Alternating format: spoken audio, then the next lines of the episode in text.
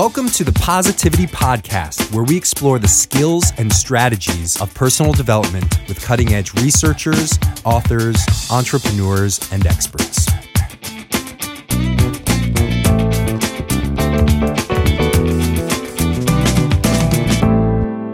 How can we design projects to optimize our learning? Bob Lenz and the Buck Institute has answers. And this name might sound familiar. A previous guest on the podcast, Tom Vander Ark, recommended his work. And this topic of project planning could be relevant to you in many ways. It could be relevant if you are a manager designing projects for employees, a teacher designing projects for students, or even you designing projects for yourself. And I can say personally that Bob is incredibly insightful and really combines a ton of research and personal experience to teach a lot of lessons. And this episode personally helped me design my work better in order to increase my motivation, incorporate expert feedback, contextualize my learning, and communicate my expectations better to other teammates. And this episode is jam packed, but like any project, it's ultimately rewarding. Oi, now I feel like a cheesy teacher. I hope that this podcast inspires you as much as it inspired me. All right, let's do it.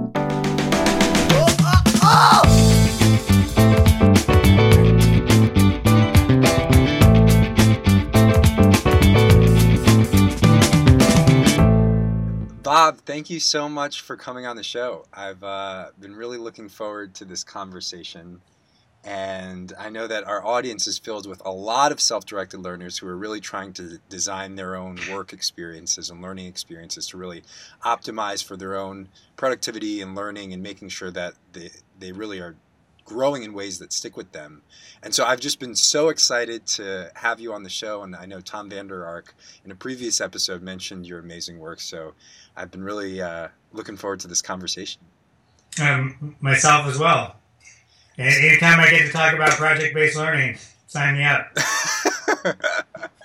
well, awesome. I'll, I'll, that that's a good note for anyone in the audience if they want if they want a speaker to come. Um, not, not to put you on the spot. So I'd love to hear uh, what's the story of how you got involved in, in this type of work and, and who kind of inspired you along the way? Uh, well, I like to, you know, I there's sort of multiple levels of how I got involved with project based learning, but um, I realized at, a certain point in my in my teaching career that really I had been I was really fortunate that I actually got to experience project based learning as a student, and so when I was in the fifth grade, uh, Mr. Cooper was my fifth grade teacher, and we got to do some amazing projects um, that one of them that I that I still have. We uh, we he told us that we were all going to be uh, poets, and we were going to write our own poetry book. And so we did, and we revised and revised, and then made handcrafted poetry books uh, that uh, my mom just gave back to me a little while ago that we still had. And then we had an uh, an exhibition uh, where we had a uh, poetry reading where all of my classmates and I parents came, and we had tea and and uh, and and tea cookies and read our poetry like real poets. Um, and here I am. Well, that was like 1976, so almost uh, 40 years later, I can still tell you about that. I can remember that that project like it was yesterday. Um, and when I became a teacher, I real I, I knew I wanted I didn't I wanted to be an engaging teacher that had kids really delving into the work. And so the first place I went was to, oh, well, I'll do the projects that Mr. Cooper did in the fifth grade. So I did that with my sixth graders. My sixth graders created um, poetry books. And uh, when we brought poet uh, poets in from, I was teaching in North Beach in San Francisco, so I worked with City uh, City Lights Bookstore, and and not only did our kids read their poetry at a poetry reading with their parents, we had, actually had some local San Francisco poets reading their poetry, and you could just see this like turning the kids on to thinking about themselves completely different as a as a writer, um, not just writing for school and an assignment, but writing for an audience, um, and realizing that actually people do this as part of their life as an adult. Um, and then when I was teaching high school at, at a high school here in Marin County, uh, my colleagues developed a similar type project, but instead of having kids produce poetry books, they did what we called MTV poetry. So they chose a poet, they created a website for that poet and an anthology and had to do some critique.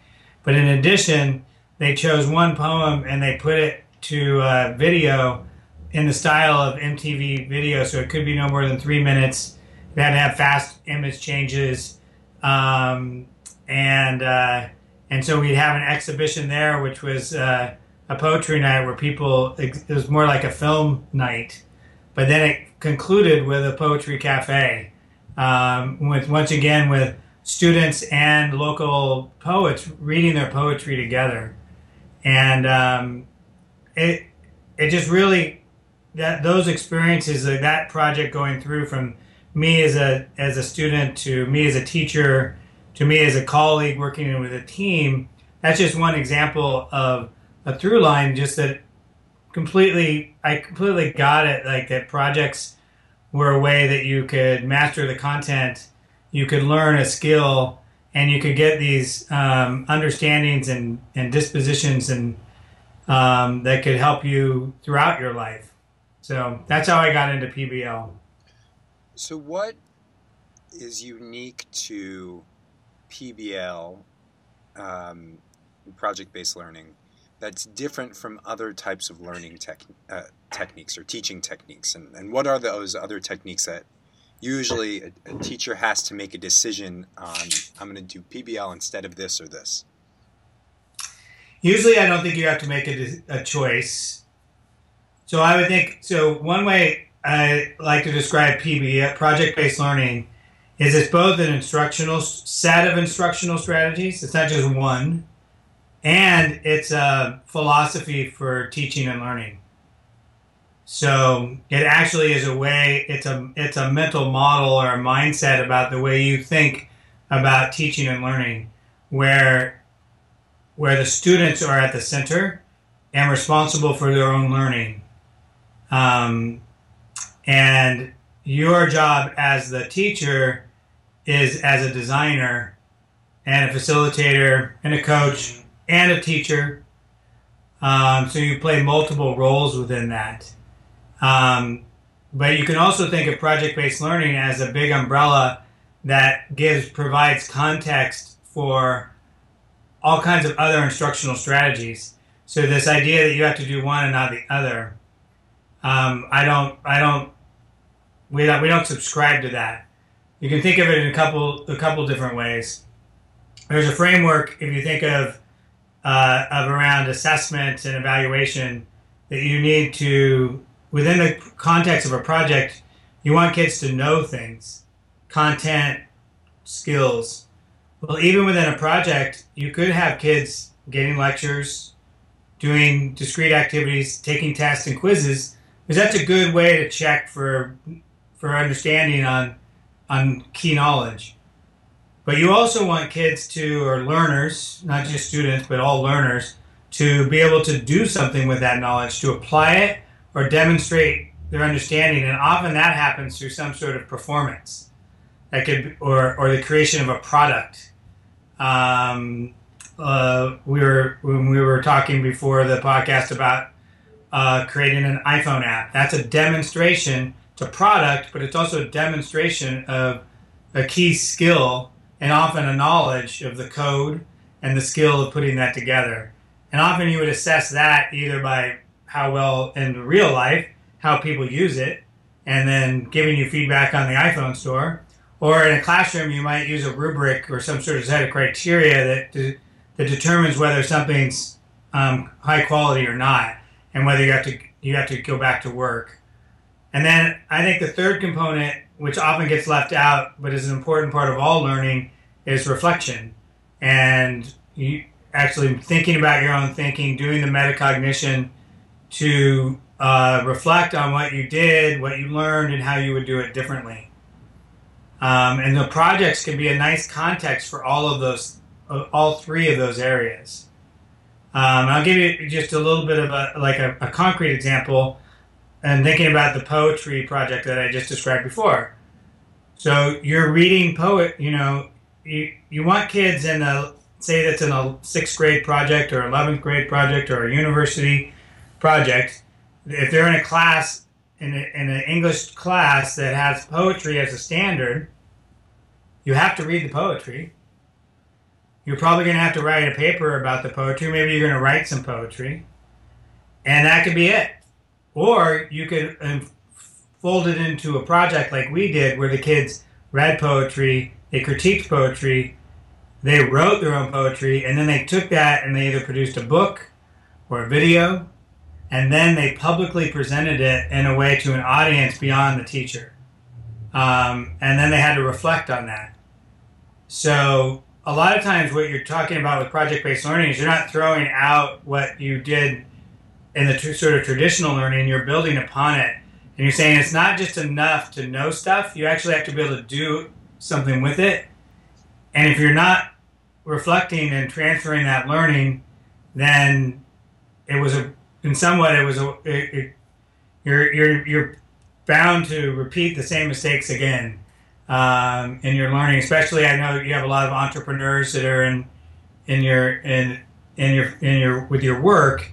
And I think that reflective piece of really taking stock of what worked, what didn't work, how am I going to do it differently, is a key piece of entrepreneurship is you're doing lots of different iterations, uh, different products. If you're not learning from what you're doing, then you're probably apt to continue to repeat those same mistakes that aren't letting you get your product out to market, if you will. So I'm hearing a bunch of different components that are included in project-based learning off of what you said. There's having students student voice, reflection, showing it in public, applying what you're learning to real world sort of action and skill development, transferring knowledge. Um, you know, these are things that I, I, think are talked about a lot in education, and I'm, I'm curious to dig into them uh, and hear your perspective on how they're done well. Because mm-hmm. I think, for example, let, let's take the topic of entrepreneurship and app de- development, for, for example. Um, and let's start with the first one of, of student voice. Um, obviously, students should feel like they're owning a project. Let's say perhaps they're making and designing their own app. They, of course, they should own it and they should feel like it's theirs and they should, it should be the topic of their interest. At the same time, the teacher might have done 50 apps or seeing 30 students go through and they know the common problems and stuff like that. So I wonder I'm wondering if there's any principles that as a teacher is giving creating room for students to to use their voice and own the project. What should the teacher own and be like this is what it's going to be, let's design something and what should the student own? And what's the nuance are there any principles that go across all project-based learning related to that ownership and that direction? Uh, there's a couple principles. I mean, I don't know if they're like written down. We'll call them lenses principles. Um, the uh, so ultimately, you want students to own their learning. I mean, that's a principle. That's an element of any good um, teaching and learning. How would you define owning your learning? Uh, owning your learning is that I'm um, when a when a learner owns their learning, they are engaged and and intrinsically motivated to continue working on this regardless of the um, of the class or the, the assignment. It's not a I'm doing this because my teacher told me I had to do it. It's not a compliance exercise. So when I think when there's high levels of ownership, there's a sense of I'm in this because I want to produce the best product. Often you were saying like the authenticity of that will drive it. The public uh, nature of the work often builds ownership. Uh, the choice could build the owner, ownership. Um, so there's there's different ways that are going to help the students get you know it, it actually matters to them. Um, that to me is like it's it's ownership. But you feel like if you set it up right, I'm responsible for my own learning. I'm not I'm not here just to suck the teacher's knowledge and then regurgitate it back. Um, I want to produce something that I want to learn what I need to learn. Go back to the iPhone app. I want to learn what I need to learn in order to produce the best iPhone app possible. Uh, that actually somebody will use, um, and maybe even they'll use it and they'll pay for it, and I'll make money um, to pay for my college that I'm going to right now. The teacher side, that one's a little cl- like for the teacher. The principle there is you always have to be designing the project to map backwards from the outcomes that you want for the students to learn.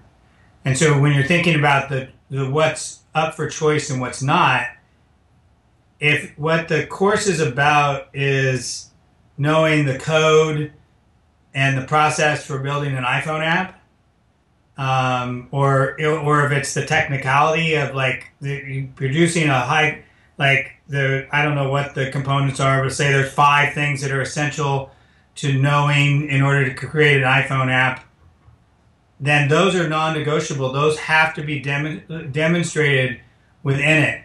But I would say, like in that case, what the what the students, the application that the students use to for the app that's up to the kid, the, the learner, the, the, the student who's where their interest lies. Unless you're in an iPhone app, you're making, you're in a class for creating iPhone apps for education. Well, then it's got to meet the components of the iPhone app. It's got to be an application in education. And you decide which part of education you're going to make more efficient or remove a pain point from in that way. So when we were when working with high school students, often we would say we'd say everybody has the same pro. So another way to think about it is you can have everybody in your class have the same product, like the iPhone app. Um, but the but the whatever the theme of it. So let's say I did an immigration project. Uh, everybody produced a audio um, broadcast similar to what we're doing, but they could only have five minutes. They had to interview a um, uh, an immigrant, um, but they could choose whatever country they wanted to. You know, they were going to look at the history. So that was a sort of not a high level choice, but a low level choice. About, we also do projects where you have a theme, and then the students choose the product by which they want to move it out. So a big question like how do we um, how it was a project we called Am I My Brother's Keeper? And how do we stop genocide? The kids studied that and all kinds of different subjects and then came together for two weeks and created different action projects to um, bring come awareness and uh, try to stop, you know, stop the, the aspects of genocide in our in our world. Um, and so they had all the same content, um, or theme, but a different product in order to make the action. So it can go both ways. But I think the key is there has to, that, and we know this from our design elements, like what we call it out. Students, the best, most engagement happens when students have some level of choice. Mm, hmm And how would you say, say, do you have any examples of how teachers effectively frame the choice to them? You said, you know, the quote, which I love, love the way you put it, is that the best students own their learning when they're engaged and interest, intrinsically motivated by by the project, regardless of the class, and it's not a compliance exercise. How have you seen teachers create a really good context for that and really help students find that intrinsic motivation? Or how do they frame it well? they usually the the ways that we I think that we see this happen is often the most effective, sort of somewhat easy way to do it is making the work public. When the students know that the audience is not just the teacher, and it's actually somebody who cares about what they're producing, whether it be a um, a video or a piece of poetry, they actually they'll they'll become highly invested in it. Um, or if they think that somebody might actually might use it.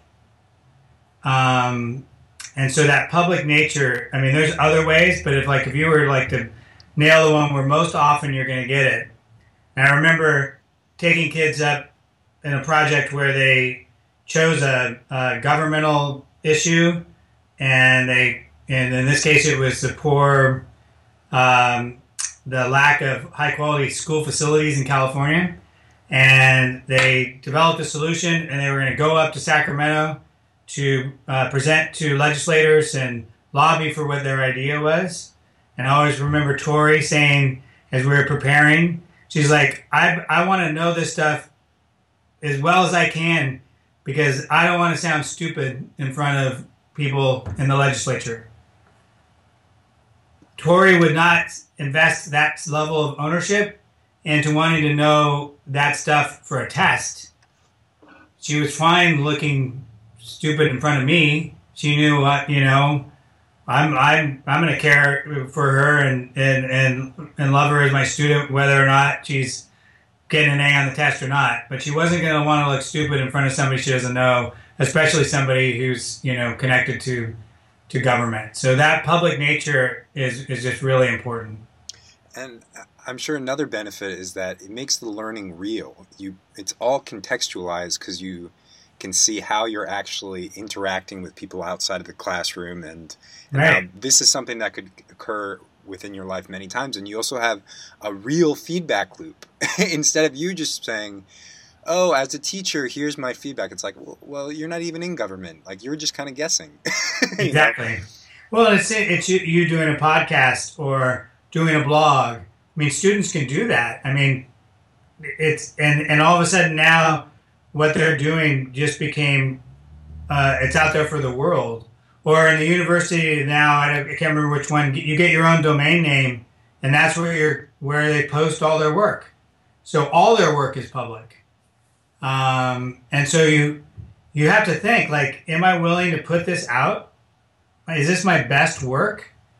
Um, and that was often like you know the with the question like for kids and getting ready to go out this sense of critique and revision is it's a real life audience so that when you're telling somebody it's not good enough hmm. and you're giving it back to them to keep going you're you're doing it in a different you're doing it as a service to them as opposed to being a judgmental teacher you're saying i want you i'm it's changing the nature like i would always say like in project good project based learning as a teacher when I set a standard and I have a rubric or I have the public, I'm I'm not standing in judgment over the learner. I'm standing side by side with the learner, and I'm saying, okay, what do we have to do to get you ready uh, for your for your performance, or so that your product is um, is well received.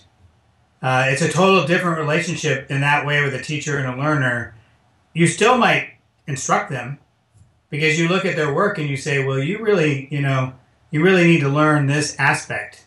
I'll teach it to you, but now you still have to go do it. Mm. And when it comes to presenting things to the public, you know, you said you're you're serving them with your work instead of just sending it to the teacher and being judged. How should teachers think about the feedback loops and criticism that they're creating amongst the student and the public. And I, will give I'll give some examples. So for this podcast, um, and actually this is the first time I'm announcing it, we're going to have students coming on and interviewing people too. And so they're going to make a public product of you know an, an hour long episode with a tech leader, um, CTOs and founders, and that's going to be a product that they're going to post. And then they're also going to do a blog post, and that's going to be our writing lesson and that's going to go on. And Perfect. you know they're making these apps, and so they're going to have their own whole portfolio of all these things. You know, I, you know, probably the the least effective way for them to get criticism from the public is to just release these and then hope that someone responds or that someone sees it you know releasing it out into the open in the ether and you know how how are ways that you know our students can really or we can really set up our students to get good feedback from these sort of things or even in your poetry example you know how how did you have evaluation forms that people did or how, how do you how do teachers solicit good feedback from the public? Yeah that's a great question. This is where sort of the coordination comes in. I mean you you're right like especially in this day and age there's so much content going out it could just sit there mm-hmm. so it doesn't it doesn't feel as high stakes so um, you actually i think have to go in both in the final product and in the revision process, uh, line the students up with experts who can give them critique in, in along the way. Now, the best critiquers along the way usually are the students themselves. And if you if you give students tools and processes and they have exemplars to compare against, um, students can be as effective as experts in giving quality feedback. Now, that being said, there's nothing more powerful than somebody who's in an expert in your field to give you feedback on the on your quality while it's in process, and if you know they're going to see it at the end.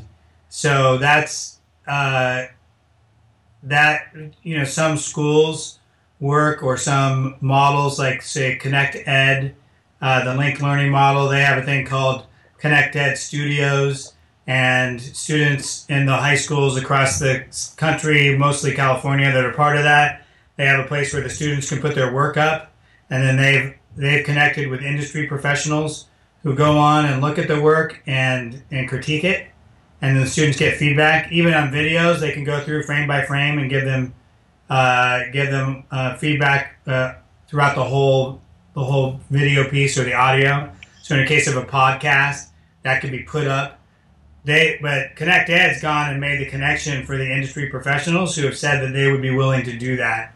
So teachers either need to be part of a system that's connecting them, or or you go find experts who people are willing to do that work. It's really powerful. I when I did the audio work with high school students, um, I worked with a, a radio professional, and he worked with journalists around the country, and so each of the each of the students working on that had an online mentor. And so before they went to go do their interview, say with their CTO, they had they chose what topic they wanted to do. So, but they the journalist helped them write the questions. So they said they said, right, what questions are you going to ask? And then they sent the questions, and then they gave them lots of feedback, like, wow, that's way too open ended. You know the answer to that is? It's yes and or no. You, you don't want to answer that question. Then they went and did the interview, and then the kids transcribed the interview, and then they sent the transcription to the journalist, and then they wrote a script, and the journalist looked at the script. Then they did their edited piece. The journalist gave them feedback on that, and then it went live on the radio. Um, and so the kids had like four different touch points. So that's you, you, it's a really powerful way. And for entrepreneurs, who are trying to do this on their own and sort of manage their own project, that's where the critique project process comes in. And just structure your own project the same way. What are the key benchmarks in your design that you want to get feedback on from people that actually know this stuff so that you know you're not going to, you don't have a fatal flaw already built into your, your plan. Um, and you can adjust. And it's even, it's great if you have the same person who will continue on through the way. Um, but similar, you have to be open. But there's learning how to give critique and being open to the critique, and uh, that's a different mindset and, and mental model. Like that says, my idea is probably pretty good, but it's going to get a lot better if I get feedback from both my peers and from experts. And you have to be willing to change. Um, and that's a that's a tough thing, I think, especially for entrepreneurs. Who, to you, is a really big leader in terms of peer student critique and ways of framing it to the students? Is anyone Ron Berger? Ron Berger from Expeditionary Learning is the master of this. Um, they do a great job at High Tech High too, and and then before I was at the Buck Institute for Education, I founded Envision Education in our Envision schools, um, and there's a we call it a culture of revision towards mastery. Um, so any those are places where you can actually see it in action. Ron is a great can really speak to it quite well. He's got a great video uh, that uh, he has called Austin's Butterfly, and and uh, it's a great example of what's possible through when I was saying peer critique, like a bunch of first graders giving Austin feedback on his butterfly drawing. You, he creates a masterpiece, and uh, he didn't have an expert giving him feedback on that. He had his first grade peers. Um, so people should check that video out. It's really it's very cool. Awesome. We'll we'll link to it in the show notes. What do you think are the incentives for these people in the field to get involved with students, and how should teachers effectively frame the opportunity to give feedback and sort of structure that relationship with an expert? Um, and this might just be guesses. Everybody's no, different. I mean, so I know. I mean, because I've gone and got people to do it. So in general, people are looking for ways to. So there's both the uh, generous reason, and then there's maybe the less generous reason. The generous reason is that people are looking to give back and to connect. And everybody feels like they'd like to do something for education, but they're not quite sure what. And if you can go to somebody and say, "Would you be willing to share your your expertise and your passion and what you're good at with a young person who's striving to create a product that's in your wheelhouse, people are most likely to do that, especially if it's defined and structured and and uh, and limited.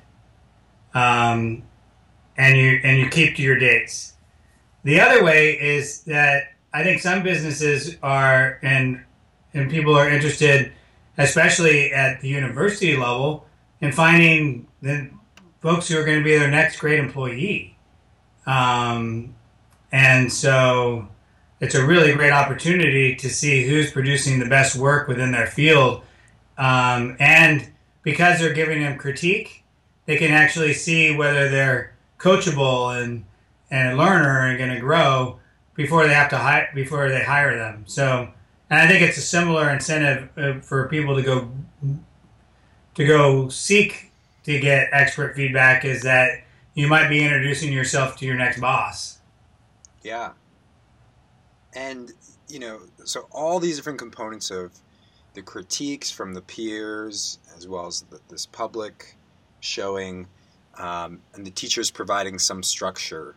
Um, did you have any more thoughts on how this teacher can frame the oper- frame the learning experiences, um, specifically in regards to reflection and making sure that students aren't just going, going, going, going, going, but also capturing their their learnings. What's the nuance of this? Is it best done in a journal and conversations, weekly, at the end of the project? Yes. it's a, it's a it's a kind of a it's an ongoing reflection. So there's what, what questions are are asked, or you, maybe there's not a best practice for this. No, there's lots of best practice, but you you want to do it ongoing, so you want to be taking stock along the way. Um, and this is whether it's a teacher doing the directed learning, you know, you know, guiding the project, or somebody doing their own self-directed project. Um, the medic, the, it's not it's not easy, but it's where the real learning happens. Is taking the time to write and reflect um, ongoing about what you're doing and what you're learning. Um, ideally, having some conversations about that with your mentor, the teacher as a mentor, or with your peers.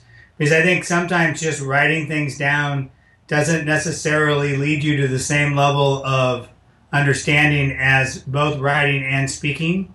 Um, and having somebody reflect back to you, the building upon your ideas. When somebody asks you a question, based on what you said, that question actually might be the place where the the deeper level of understanding goes. You know, you make the connection. Um, so it's ongoing.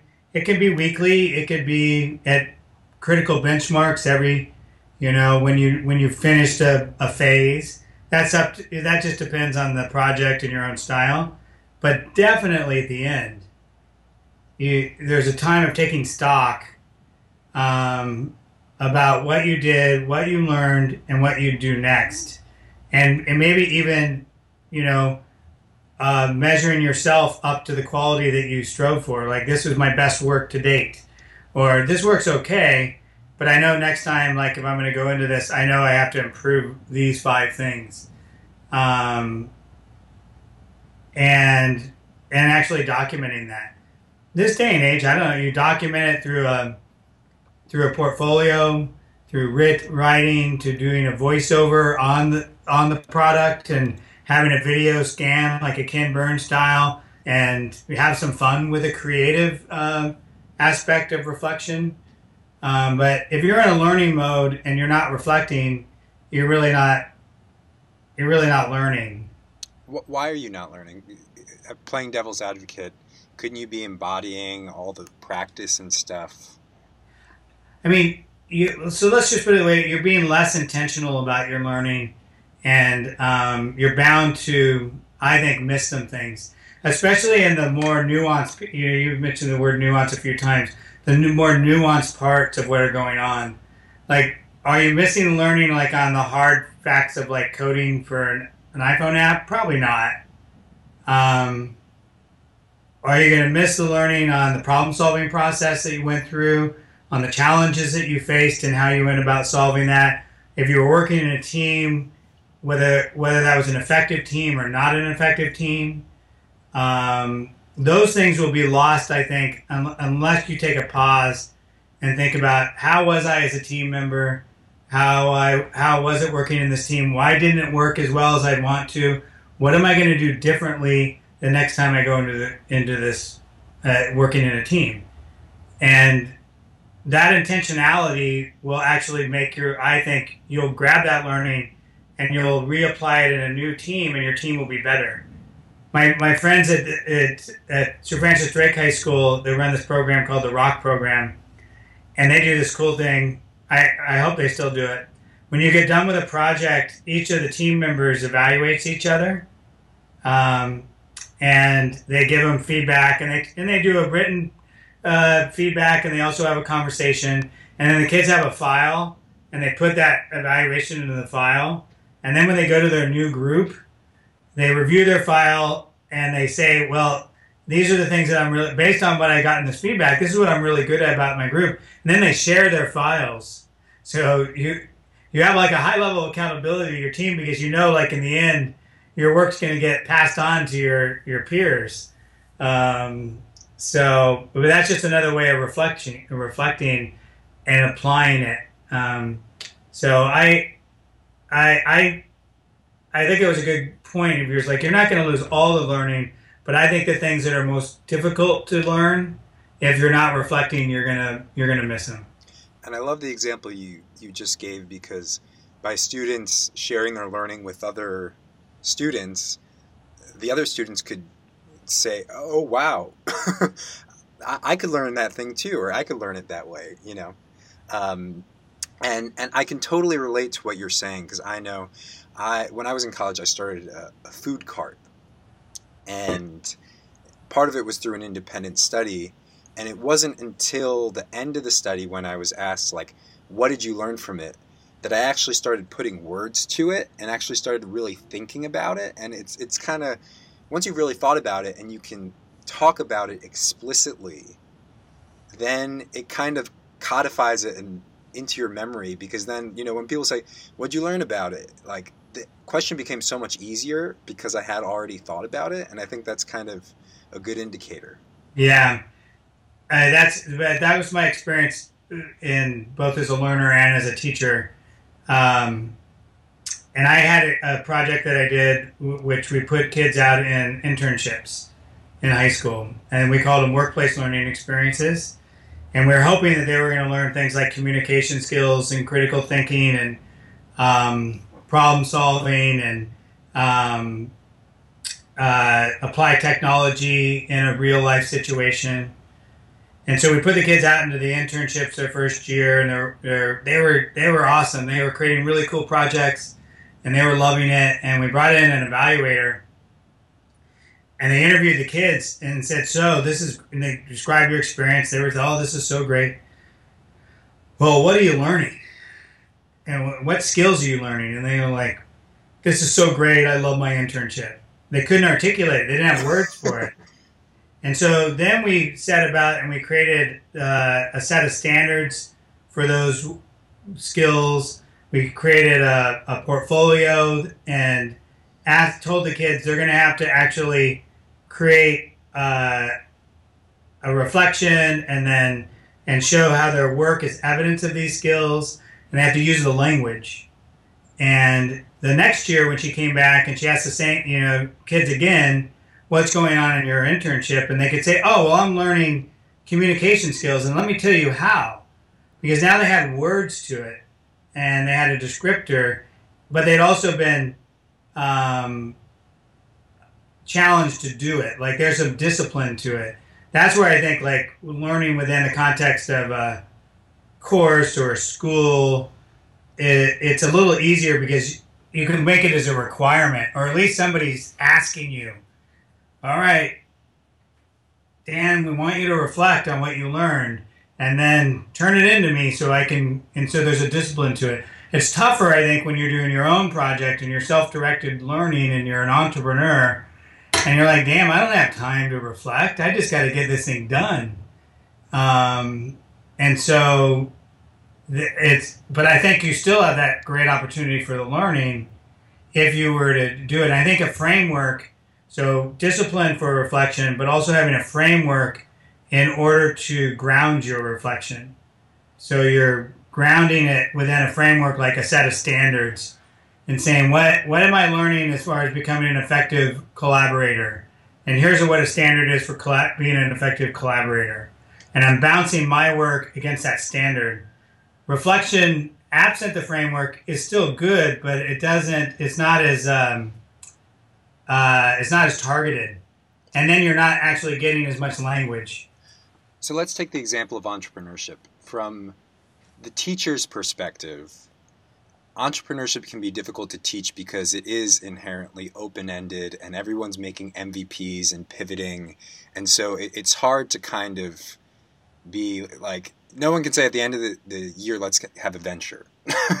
because you might run into all these roadblocks, which are great learning, and you may not end up with a venture, but you might have learned so much about an industry. So, with a topic like entrepreneurship that's unwieldy, I'm kind of reiterating some of the things that I, am learning for you. Maybe you can explicit my learning. It seems like an effective approach would be to really name the universal skills that are involved, such as asking for advice, such as understanding the market, um, as well as um, being resourceful with your time because you can kind of get lost and, and on track. Um, and then when you say, you know, a framework and standards, does that mean that like if one of the qualities that you're going to develop as an entrepreneur through this project is resilience, I, we have two lines. This is what resilience looks like, A plus.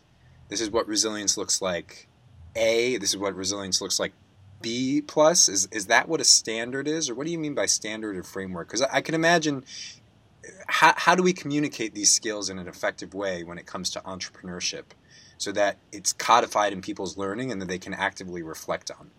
Yeah, that's great. That's so resilience. Mm-hmm.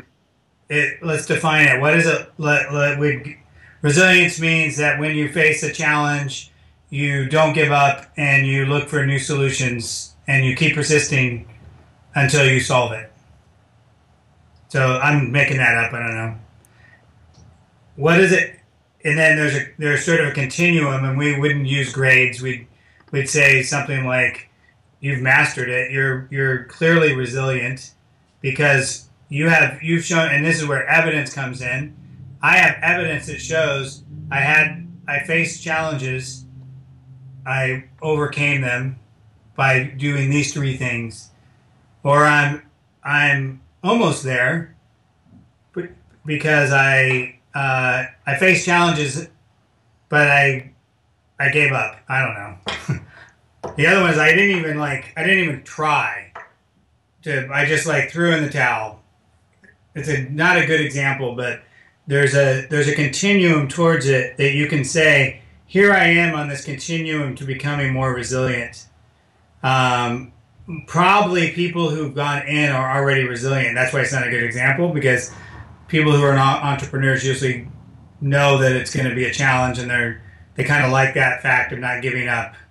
Um, but you could think of another like you're going to learn how to use your time well and define it and say and when you're using your time really well it looks like this and when you're you're using your time well most of the time it probably looks like this and when you're not using your time well it looks like this and if i would and what evidence would you show me that i would like that i would confirm or validate for you that you use your time well and um, it could be like oh yeah well see i use um,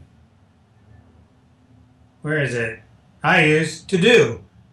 And I have all list of my to dos, and you can actually go back and see how I, you know, because the data is there. And I'll show you, like, I set out all my tasks and I make sure that I hit those, you know, at least three every day. Um, so now I actually, I had a standard, I work towards it, and I actually have some evidence um, that can articulate it. And what it, it almost becomes self reinforcing behavior because you've said, This is what I care about. Here's the potential evidence that I could use to um, uh, see it. And um, now I'm actually going to go do it because I, I want to, I want to meet the standard. I really love that example you gave for two reasons, two among many reasons. um, I think having those standards makes reflection really easy because, you know, I, I went through some entrepreneurship programs when I was starting the restaurant in college, and it was kind of like here are the stages of entrepreneurship. It was super external, and that I was working towards them. Where if you go in with these standards, it does a couple things. It kind of defines what the skill is of entrepreneurship mm-hmm. beyond the I built an app, I built a business. So that they're sort of eternal things that no matter what your outcome is in the project, you feel like you have grown. And those kind of set up a perpetual reflection. Exactly. you know.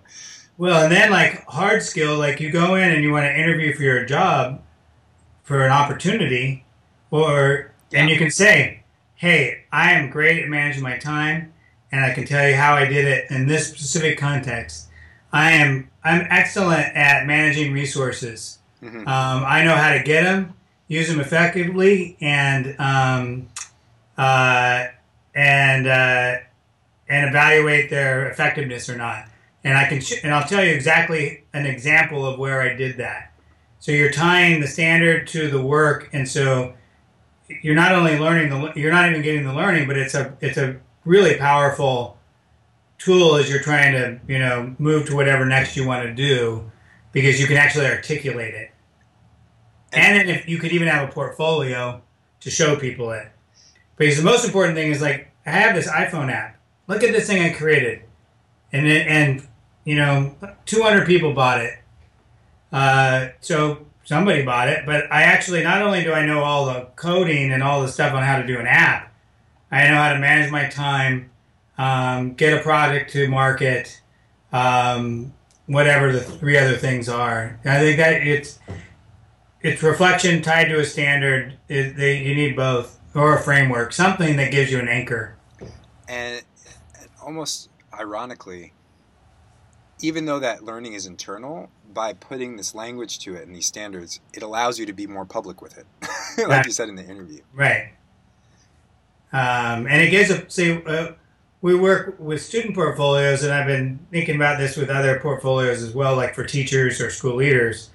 Very similar. Like I want it by giving the framework and um, doing it and, making it um, pu- it makes it public, and it, uh, it but it feels like productive reflection. It's not just for the um, it's not just an exercise, if you will, because you're create even the reflection, like creating a digital portfolio, becomes something that's shared, um, and I can I can show you what I've been working on and what I'm learning through it, and it can be used for other purposes. I think that multi that's so often like most so many things we do in traditional school are just used for traditional school like do it throw it away but when you're setting up things in a project-based way with some good standards to work back from or frameworks opportunities for reflection somebody who cares about your work just like my book of poetry from the fifth grade you keep it because it actually you care you know you cared about it you were talking about ownership earlier i mean you could also say students care if you care, you you you own it. And it's not a care about I care about getting a good grade or I, I care about performing well. It's even if my teacher in my classroom's gone, yeah, this whole exercise is gone. I still care. Right.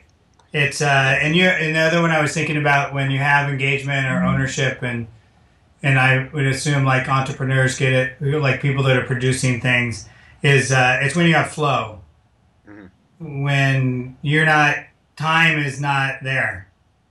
Um, all of a sudden, I've been working on this for hours, and it just seemed like yet you know a couple minutes ago. Mm-hmm. That's ownership. So, we're kind of coming to the end. There's there's a challenge that I've been facing, and I'd be really curious to hear your perspective on. So, we're having our students, students, and many of our listeners are really serious lifelong learners. They want to be constantly learning and growing. And so, an exercise that we're doing with our students is we're having them make a one pager. This is at the university. First third is their bio. Then it's this is what I want to accomplish at Make School. This is what I want to accomplish in my first job. And this is what I want to accomplish the next 50 or so years over my career. And it's kind of an exercise to just be like, let's think about our ideal futures. And then we're going to have students meeting on a weekly basis, kind of testing out things that they can do to get closer to it. So it's almost like a very macro self-directed learning plan. And so we're going to hopefully have small groups where every group students are meeting with four other students and they're asking they're answering three questions. What did I learn this past week? What do I want to learn or test for myself this coming week and how am I going to test it? And so, you know, these things could be gaining knowledge, gaining skills, gaining social emotional intelligence, changing a habit. You know, we have a list. You know, that's the way that we're thinking about structuring it. But I'd be curious to hear your perspective on people who just want to learn in general in their own life, and there's there's no project of life. How can they kind of how should they design it? Should it be like this is going to be my one month project, my second month project? When people just want to want to learn things for the sake of learning and growing, how how do you think about approaching that? Hmm. It's a very interesting question. Um, I don't know. I mean, I think of it. I think for me, learning tends to be uh, contextual. So I think your idea, like, well, then I'm going to do a project, like a project a week, a project, whatever I'm going to do something by which I'm going to learn. But there's plenty of reason just, you know, to go and gather some information, and that could be that as well. I, I think it's um, figuring out what you want to learn and make a plan that fits to you, your learning mode. I love the idea of them having small groups to go back to to um, there's some accountability for that, then that's good. It helps build that discipline. Um, so that's why a lot of people join book clubs so that they make sure they keep reading. So because they know they don't want to show up to the book club without having done the reading. Um, so having to show up to something. Um, so figuring out where is that going to be for you as a learner, where you're going to show up to have to do the reflection, to think about what I, what I'm doing, or what are you going to produce to demonstrate that you've actually learned it? Um, and some of it, I think a lot of it is getting bet. Like Ron Berger talks a lot about this, but you're trying to get bet like better. Like it's the revision thing too. So that's the other like, what do you want to be? What do you want to actually get good at? Um, there's sort of learning about something, and then there's learning, really learning the skill or the craftsmanship of whatever the area is. Um, it's I really um, and, and respect people who can figure out how to do that. Like I consider myself a lifelong learner, but most of it I do like in the context of my life or my job or or maybe I want to learn a new, you know, learn to paddle surf or something like that. Yeah. But it's it's not the same as like really saying I'm going to learn something. Um, uh, you I've learned a lot, but it's usually because it's sort of just in time yeah. learning. Uh, I don't know if that was helpful. Yeah, no, no, it was. You know, I, I think the context is what do you want to achieve at Make School, and we're kind of leaving that open ended um, and hoping that, you know, I, I think there's something very powerful about just even giving space for them to take complete reins, not just one handle of the education, but complete reins. And it's almost facing, I guess one of the skills is facing ambiguity. like, Yeah. like how do you want to grow okay yeah oh, th- thanks for the question um, what any context no like Yeah. how do you want to grow Right. What do you want to do? What do you want to study? Just leaving that blank and having to be with it. Yeah. My there's um. Uh, do you know Elliot Washor and the Big Picture Learning? Do you know those guys? no i have not met them Uh, let's see. Um, Elliot is great. You should interview Elliot. Um, he's he's a character, so it'll be fun. Way more fun than interviewing me. Um, but he he wrote a book. this has been very fun by the way Yeah. i'm, I'm but he's he, he's he'll kill you. I love Elliot. Uh, he wrote a book called Leaving to Learn, and their schools are all set up. They're all student choice. I mean, not all completely. It's a high school, so there's things they have to cover. But they've also uh, his his partner. Um, they both sort of retired, sorta. They're not running big picture learning. His his partner partner in crime is Dennis Littky, and he started a new college in um, back in in Rhode Island, New Hampshire. Um, and it's but their whole deal is like personalization, student interest, learning through internships. Uh, his book is called Leaving to Learn. Like his premise is like probably you can't you really do got to get outside of school in order to learn. Um, so I think he'd be a really intriguing person for you guys to talk to, uh, who would have a lot to say about that last question. do you have any other anybody else in education you look you look towards um, as a thought leader and any last thoughts those are the last two questions Uh, well, you got Elliot, Ron Berger, uh, Ben Daley, and Larry Rosenstock at High Tech High in San Diego. Um, uh, are some of the people that have inspired me, continue to. Um, and I think the um, I my last thoughts would be that I think um, thinking about like I earlier when you asked me about project based learning, it's both a it's both instructional strategies, but it's a way of thinking about learning. And what I've enjoyed about this conversation is thinking about how you use the framework of project based learning to think about your own like how would I design projects for my own learning?